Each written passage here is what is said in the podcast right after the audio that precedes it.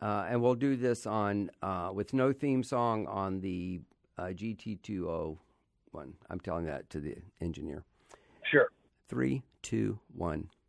This is Stephen Strang, and welcome to my podcast, God, Trump, and the twenty twenty Election. And I'm talking today to Sammy Rodriguez, one of my best friends in the whole world, who is the head of the uh, National Hispanic Christian Leadership uh, Conference, and has been tapped by the president to be on on the president's COVID nineteen Faith Task Force and also on the National COVID nineteen Recovery Commission. Congratulations on that. How in the world did that happen, and, and uh, what are you going to be doing no. in those roles? First of all, thank you. Always honored to be with you. Love you, my friend. And uh, no, I got the Heritage Foundation recruited me for the National Coronavirus COVID nineteen Commission, and that's that's the commission that's writing policy for the president. So we're writing policy. It's an incredible amount of work led uh, by just uh, just wonderful people, and then the Faith Council or Task Force likewise chiming in on how to reintegrate churches. So I see my primary role in that, providing sort of the narrative for the faith community. And the number one objective that I had, Steve, there is to have the president and the White House, which they did, by the way, recognize clergy as essential and the spiritual health of a nation as essential. And because I do believe it is, right? The spiritual health of a nation well, is essential. Of course it is. Why in the world did all these policymakers or politicians come up with the churches are non-essential? Where did that come non-essential. from? Non-essential. Because there is an agenda behind that. Listen, uh, let me be frank about this. There are governors in America uh, th- that of, a, of a certain political persuasion that would like to, that in a punitive manner, I just said it, and for punitive purposes, to punish constituencies that did not vote for them, and under the guise of uh, protecting the masses, have included churches in their third and fourth phases of, of restarting, which to me is just morally reprehensible and egregious. Now, I just saw a, a newspaper clipping from the nineteen eighteen Spanish flu epidemic, the last great pandemic to hit America and the world for that matter, at this scale. You know what it read, Steve? I'll forward the, the uh, article. It said, churches to reopen, theaters and liquor stores to maintain to be closed. In nineteen eighteen, they realized that churches were essential.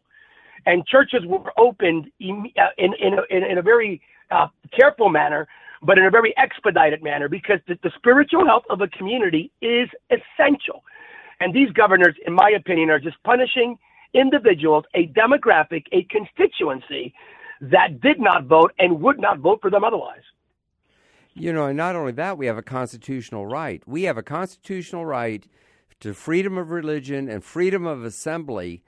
Uh, the grocery stores, oh, oh. as important as they are for us to eat, have no constitutional right to be open.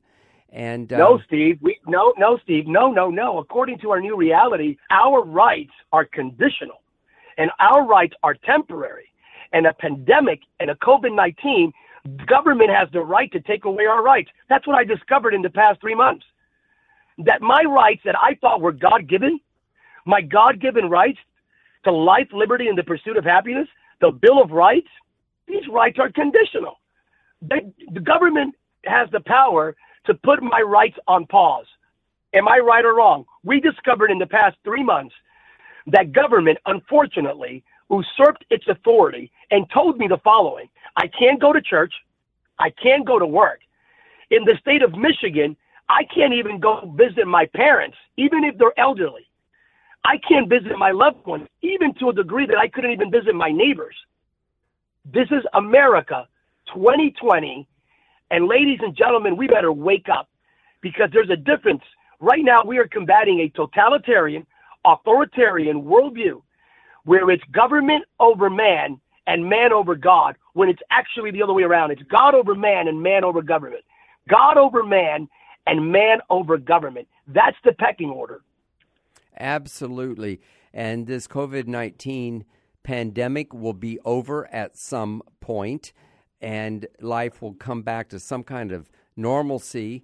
But what do you think it's going to look like, and what is the long-term effect of them shutting churches down and the churches very kind of passively going along with it. You know, at the beginning, uh, they were telling us that two million Americans would die. We thought it was, you know, the modern equivalent of the bubonic plague. We didn't know. Now it seems that they were using the wrong models and maybe even lying to us, and it's not nearly that bad, thank God.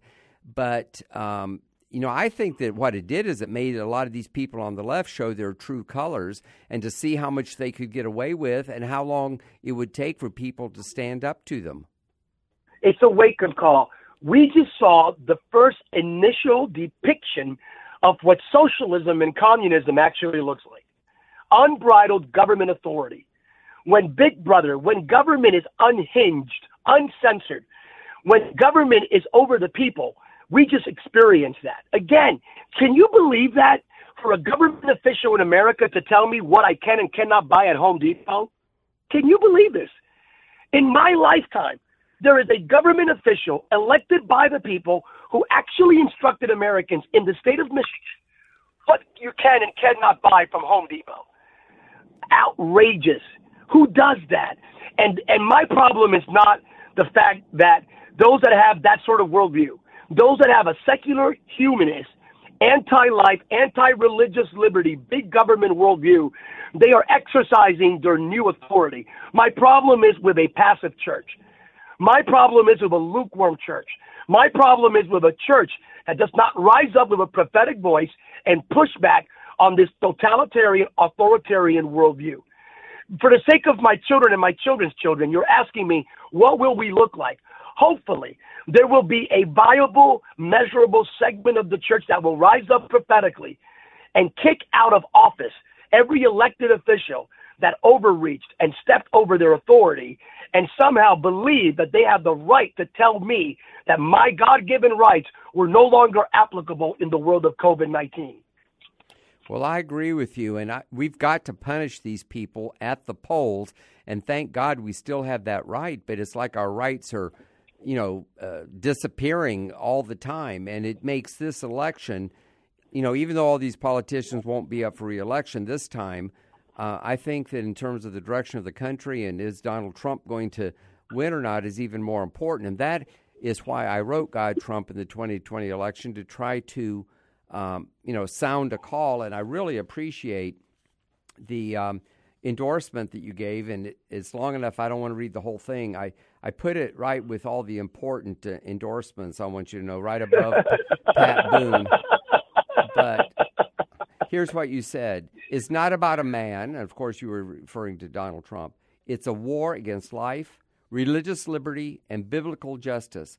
Every single Christian concerned with life, religious liberty, and doing biblical justice in the name of Jesus must read this book. And I appreciate not only the kind words, but it's the fact, Sam, that you got it. You you know, that's why, I, in fact, in the new book that I wrote uh, called God, Trump, and covid nineteen, I actually have a chapter that says it's not about Trump. You know, there are bigger issues. It's just that it's an analysis of how Trump is doing as a leader. I, I personally think he's done a great job in a very, very difficult, unprecedented, uh, uh, well, the job's not unprecedented, but dealing with a pandemic is unprecedented for a president to have to deal with like this. The last time it happened in nineteen eighteen, World War One was going on, and Woodrow Wilson had a whole different set of problems and dealt with it very yep. differently. But I think Trump has done a great job, but it also kind of throws the election up in the air, which is why I wrote this as kind of part two of the first book, God, Trump, and the twenty twenty election. What do you think? Listen, it is about life, liberty, and biblical justice. At the end of the day, it transcends a personality. It's about our children and our children's children. And we need to wake up and smell the proverbial coffee. We really do. This election, hey, Steve, every single time, what do we hear? What's the adage? What's what? What's the adage? The most important election in our lifetime. I kid you not, the twenty twenty election is the most important election in our lifetime. Absolutely. There is like no hype, no exaggeration, no conspiracy theory. It really is. The future of Sam Rodriguez being able to preach the gospel to his children and his children's children is literally at stake. That's not hype. I live in California. I live in California. They, they were fining churches in Riverside, likewise in Kentucky, for a drive-in service where the windows were up, people were wearing masks, there was no human interaction, and but and you were fined. Liquor stores were open. Planned Parenthood is open. Walmart is open. But church parking lots are not open? Are you kidding me? And for pastors to be passive and to drink the Kool-Aid, I will not be passive. We need we need Dietrich Bonhoeffers right now to rise up in the name of Jesus. We need prophetic voices in the name of Jesus to rise up and come against this idea that our rights can be sacrificed on the altar of political expediency, a pandemic, or a national crisis. Boy, this is so good. I mean, uh, uh, we're singing from the same song sheet, uh, and uh, you know, thank God there are judges that are ruling in favor of churches. In fact, I think just about all of them, the few that didn't, were overridden by the appellate. Uh, uh, Attorney General Barr uh, is Brilliant. trying to Brilliant. De- defend churches, and so is the president. But you're right. There, some of the states that are blue Uh, have very far left. I'd never really thought of the fact that they're punishing people who didn't vote for them, but I think that that's a very common sense way to look at it. Again, and this is, I am not, like, even in on my commissions that I serve on, by the grace of God, Sam Rodriguez is not, not, and Steve Strang, Steve and Sam are not saying, hey, churches should reopen at one hundred percent capacity and go there by faith. And don't wear any mask. Don't don't clean don't clean your hands. And if you're vulnerable, go in there anyway. No one is saying that. Quite the opposite. I laid out a plan in the commission where we should open up very with great caution to be both prophetic and pragmatic. I, matter of fact, some of my fellow pastors accused me of being too conservative. Let me explain. I recommended twenty-five percent building capacity for the first two weeks. Move up to fifty percent if no one gets sick, and then only go up to seventy-five percent if you can maintain social distancing of at least six feet. Go multiple services, continue online. The most vulnerable should stay at home. If someone over sixty-five wants to come to your church, you may want to put them in a separate part of the church. You really want to be careful with them, require them to wear masks. We're going to take temperature. We're going to read temperatures in the foyer, in the lobbies of our campuses. We're going to make sure our staff is sanitized, clean. We're going to do everything by the C D C book. Matter of fact, in my church, we're not even doing six feet. We're going ten feet. My point is we, we want to be both practical and prophetic. So no one is going on the edge of extremism. But churches, I recommend that churches at their discretion should be able to gather when they feel they should be able to gather. And, and but we should not permit government to dictate when we can exercise our God-given right. Yeah, and especially when you're talking about people sitting in their cars in parking lots and trying to be creative in how they deal with it. And, you know, every once in a while I have to go into a grocery store, and yes, people are careful, and I see them wiping down the shopping carts. But you know what? People are p- passing each other eighteen inches apart in the aisle, but yet people can't pass each other in the between the pews at a church. I mean, it's crazy. And um, yeah. and the same thing with uh, uh, liquor stores. You know, people park their car in the liquor stores, but people couldn't park their car in the church parking lot. And uh, I just hope that they're, as I said earlier, that, that we vote them out of office. We've got to take a stand, and it is a wake-up call. And that's why I wrote these two books, was my way to try to wake people up and to make the argument uh, on what, at what's at stake Uh, for Christians if he loses, because, you know, Christians tend to be a little more conservative, and we're concerned about trade and the national debt and the infrastructure crumbling and everything else. But, you know, uh, people of goodwill can disagree on those political points. We're talking about fundamental rights, our religious freedoms, being able to share the gospel. You know, that is really what's at stake. Uh, and it's been eroding for longer than you and I have been alive, and it's going to continue, but is it going to take over or not? That's what we're dealing with right now. So as we wrap up this podcast, I'll give you the last word. Our generation will determine whether or not religious liberty will still be discovered and found in America in the next generation.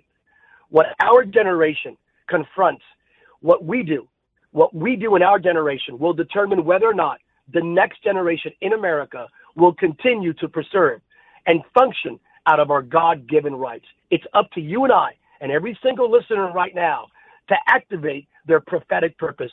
There is no such thing as silent Christianity, comfortable Christianity. We are what we tolerate. This election will determine what will happen with the next generation. So please, please, please rise up. Remind everyone around you that it's God over man and man over government. So well said. And tell people how they can connect with your ministry or contact you somehow. You can follow us on Instagram at Pastor Samuel Rodriguez, Facebook, Reverend Samuel Rodriguez, Twitter at N H C L C. They can watch us on television, Christian television, and the various television networks Monday through Sunday. And, of course, they can pick up uh, our books that we publish with Charisma. You Are Next is our most recent book. Pick it up, um, download it, or pick it up at a bookstore near you. Well, thank you for being my friend. I've known you since you were in your twenties. You were already making a name for yourself as a firebrand preacher, but I'm just so proud of how you have become a thank leader, you. Not only in the Christian community, but for the whole nation, and now the president's tapped you on these important roles. And thank you for the support you've given to me personally, especially with these books and the endorsement. And I hope that people will pick them up. Uh, they can. All the books are available really wherever books are sold, although that's all been disrupted now. But they can go to my website, steve strang books dot com. And with that, I'll thank my listeners for listening. Share this with other people. This is one of the most important podcasts I've done. I really believe that. We've got to get the word out, and I just so appreciate the passion, the vision, and how articulate you are in saying this. Thank you for listening. Tune in again tomorrow for another podcast on the Charisma Podcast Network. I'm Stephen Strang.